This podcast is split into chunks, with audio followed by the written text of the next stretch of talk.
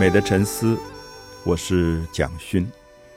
我们上次谈到了《红楼梦》的第十七回，特别建议很多对于中国传统园林建筑有兴趣的朋友能够细读这一回，因为它保留了非常难能可贵的园林建筑的资料。因为其实我们现在可能不容易找到一本很好的中国建筑史，因为中国尤其是唐以前的木构造建筑大部分都不存在了，那所以中国建筑史的研究其实困难重重。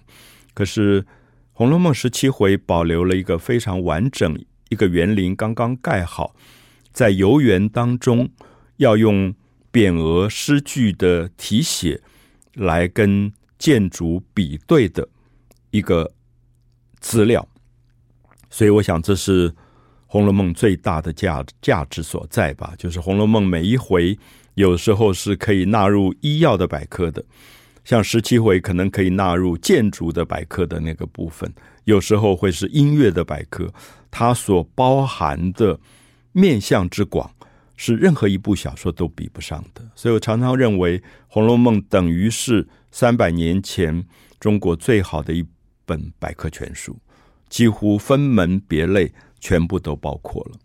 那我们在读十七回的时候，甚至也读到它里面讲到的挂帘。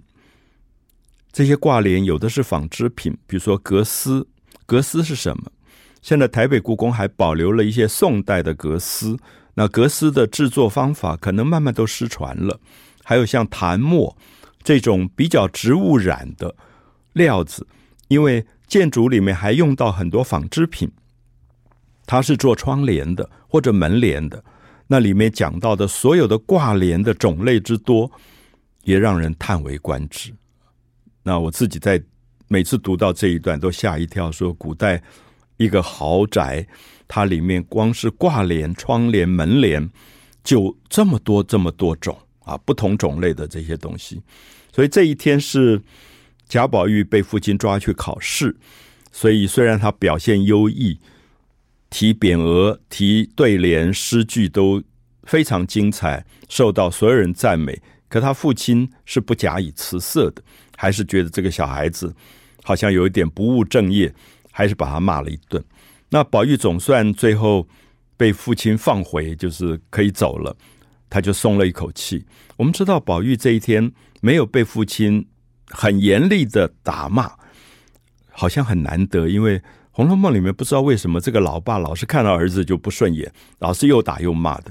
所以这一天贾宝玉一出来，所有的佣人就跑来了。我们知道佣人是总是想占一点小便宜的，就是他身边的书童啊、马夫啊这些也是跟他差不多年龄的小孩子，就跑来说啊，今天老爷没有骂你，所以你要赏我们，你要赏我们，就是说小主人。今天有福气，那我们也要沾点福气，有点像我们今天，比如说赌钱啊、打麻将，旁边有一个佣人，他要抽红、吃红或抽头的意思。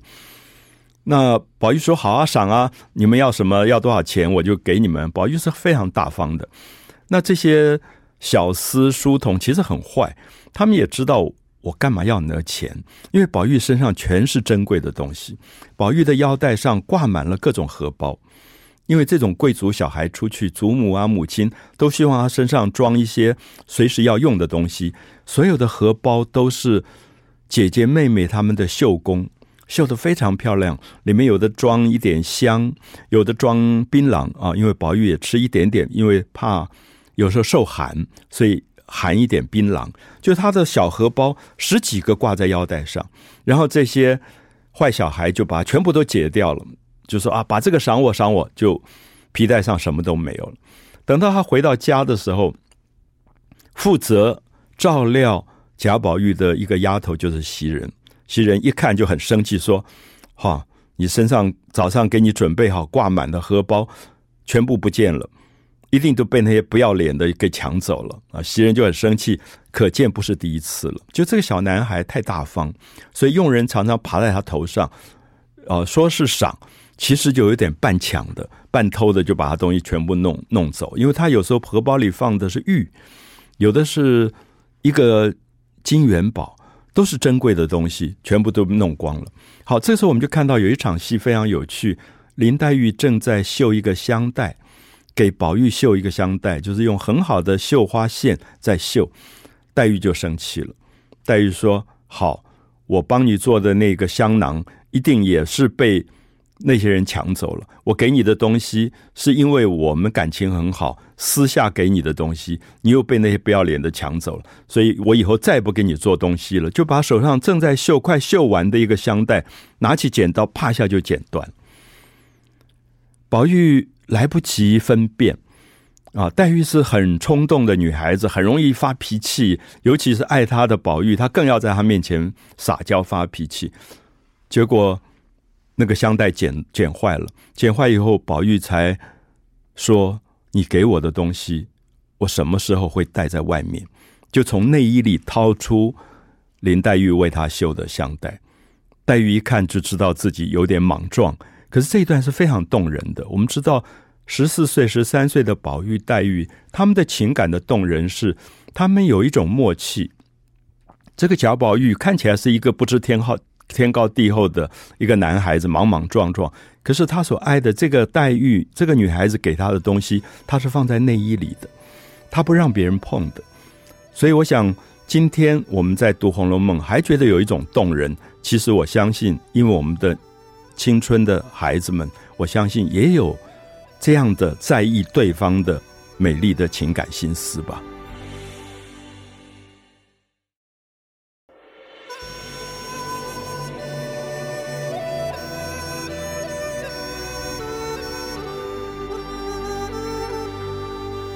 美的沉思，我是蒋勋。《红楼梦》的十七回、十八回，也许应该连接在一起来看，因为十七回这个后来叫做大观园的园林盖好以后，那十七回是初次的游园，那么到了十八回就是元春，这个嫁到皇宫里的贵妃娘娘要回家了。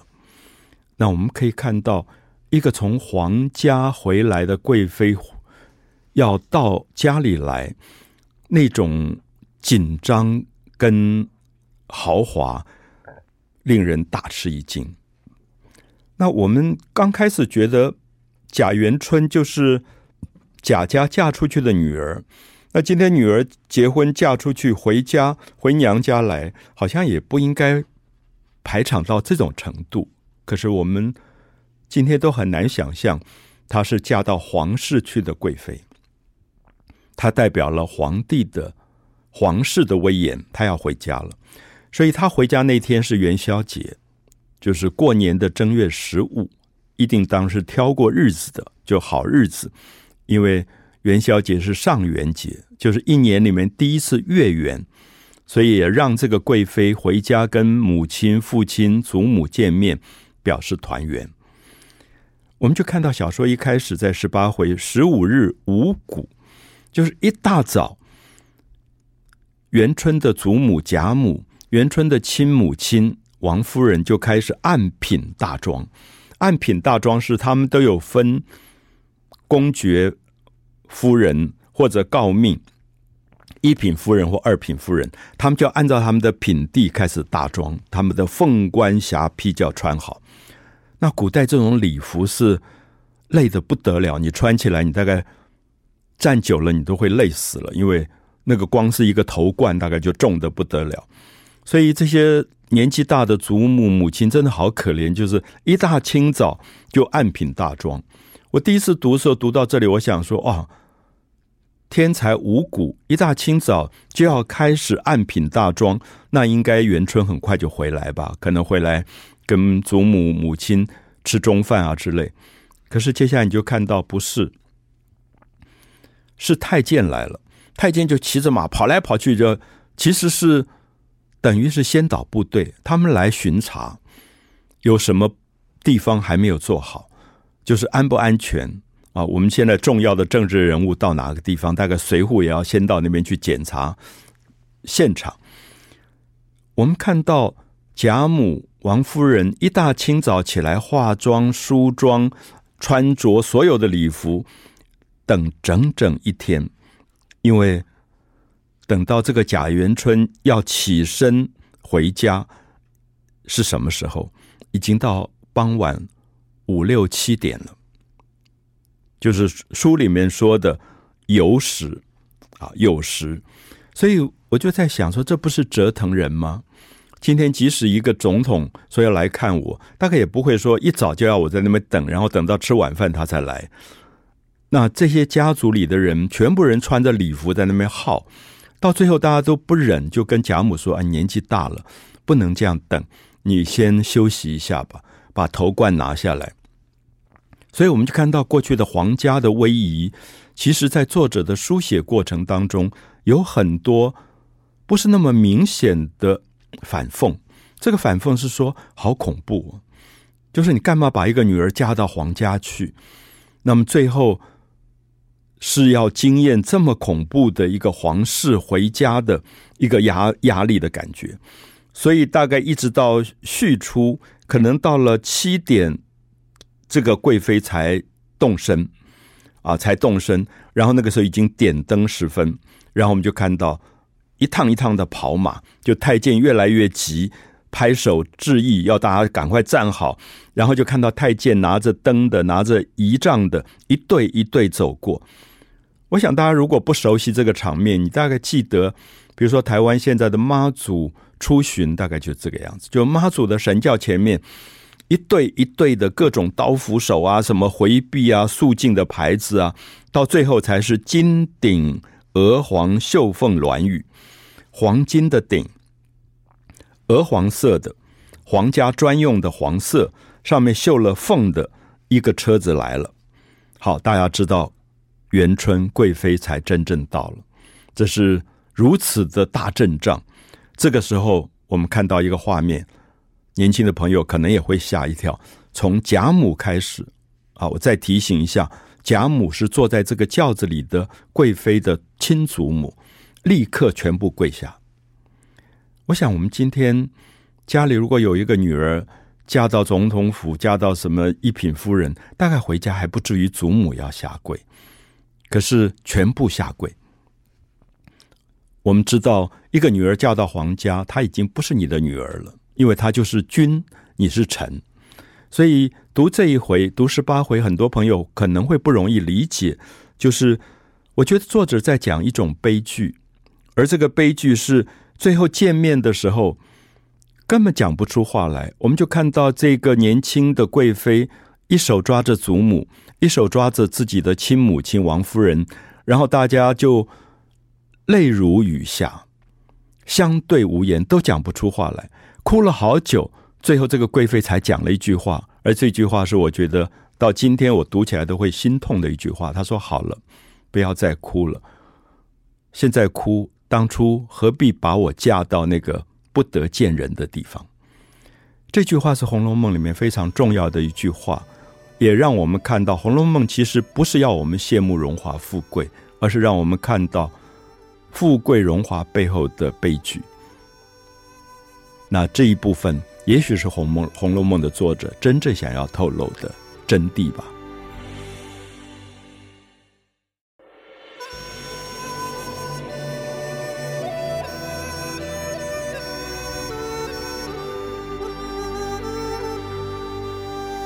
美的沉思，我是蒋勋。我们在讲《红楼梦》的第十八回，大概也是《红楼梦》里写富贵荣华的华丽写到最巅峰的一回。可是，一直希望读者能够在辉煌富丽、荣华富贵的背后，看到一种作者讲不出来的心酸。这个作者。曾经是四五代富贵的家族出来的一个孩子，后来家族抄家。我们知道，富贵荣华过去都是皇家所赐，皇家可以赐你富贵荣华，皇家也可以随时可以收回。所以，这个富贵了好几代的家族，后来被抄家的时候是非常惨的。那古代的抄家绝对不是因为一个人可能犯罪。他犯法，而是整个牵连到整个家族，所有的男人都变卖为奴，做别人的奴隶，所有的女女子可能发卖到军中去做官妓、做妓女，去为军事服务，悲惨到这种程度。所以作者最后在写这个家族的富贵荣华的时候，我一直觉得他透露了一个对富贵荣华谆谆告诫的警惕，就说富贵荣华哪里有那么好羡慕的？而这个富贵荣华的背后，其实是恐怖的一种皇权。所以我还是希望提醒大家，这个贵妃娘娘，如果不叫她贵妃娘娘，她就叫做贾元春。一个十六岁嫁到皇宫的女孩，现在难得回家见到了亲祖母、亲母亲，她一手抓着祖母，一手抓着母亲，泪如雨下。她讲的话是我愿意再讲一次的。她说：“现在哭，当初何必把我嫁到那个不得见人的地方？”我想，她讲出了数千年来所有嫁到皇宫里去的女孩子的悲剧，因为。她还是可以回家看父母的，在历史上从来没有一个嫁到皇宫去的女子有机会回家看父母，所以后来她看到她的父亲，把她嫁到皇宫去的父亲贾政远远的跪在底下，口中称臣，这不是父亲，父亲为什么要去跪一个女儿？这是一个臣子。所以我们也感觉到说，这个贾政是不是为了自己做官，为了自己家族的荣华富贵，如此舍得把一个十几岁的女孩就嫁到皇宫去了？所以这个贵妃娘娘跟她父亲讲的话是说：我们现在虽然富贵荣华，却没有天伦之乐，其实是没有什么意义的。我看看那些农民的家庭、田舍之家。吃着粗茶淡饭，可是，一家人可以和睦在一起，也许才是真正的快乐。《红楼梦》也许在这几句话里讲出了大家在读小说的时候特别要注意的东西。所以，我觉得《红楼梦》绝对不是一本要我们去向往、羡慕荣华富贵的一本小说。相反的，它不断告诫我们，荣华富贵背后最恐怖的、最悲悲凄的那一个部分。所以这一天，从傍晚他回家陪伴父母、陪伴祖母，都是他最亲近的家人，然后就开始游园。我们知道贾元春是长姐，她好疼一个弟弟，就是贾宝玉。那书中也说，贾宝玉长大的过程，很多书最早启蒙的书都是这个姐姐教他的。所以，这个姐姐嫁到皇宫以后，日思夜想的，除了母亲、祖母，就是这个弟弟。所以，好几年不见了，他就说：“宝玉怎么不见？”那底下人回答说：“无职外男，就是没有做官的男性，连拜见都不行。”那他立刻下了一道指令，说：“我要见宝玉。”所以，其实我们看到这个贾元春做了贵妃娘娘，破除了很多国家的规矩。以国家的规矩，这个贾宝玉是不能再见姐姐了，所以宝玉就来了，十几岁。然后这个姐姐看了他以后就大哭，就把他揽在怀中，因为他嫁到皇宫之前，贾宝玉还是一个孩子，他常常抱在身上教他识字读书，而这个时候他就一直摸宝玉的脖子。那我们当知道这是与国法不合的。因为以贵贵妃娘娘来讲，宝玉根本不能见面，即使见面，大概也要跪得远远的。可是她不管了，她就把紧紧的抱在身体里。我想这里面其实在透露一个东西，就是所谓的皇家的荣华富贵，也不过就是剥夺了人性最可贵的温暖。可是这个贵妃娘娘，她要的是温暖，她抱着弟弟，她觉得那个体温是她一生觉得最幸福的东西。所以接下来就看戏，我们也这里也看到，为了要迎接这个贵妃娘娘回家，家族里在这个园林当中还要设庙宇，还要设道观。可是庙宇、道观都不能有随便外面的道士、尼姑、和尚来称职，所以还特别买了十二个尼姑。十二个道士就是养在家里面，所以我们看到为这个皇室回家这件事情花费多少。那王妃要看戏，也不能随便找外面什么表演团体来演，所以最后又买了十二个唱戏的女孩子养在家里。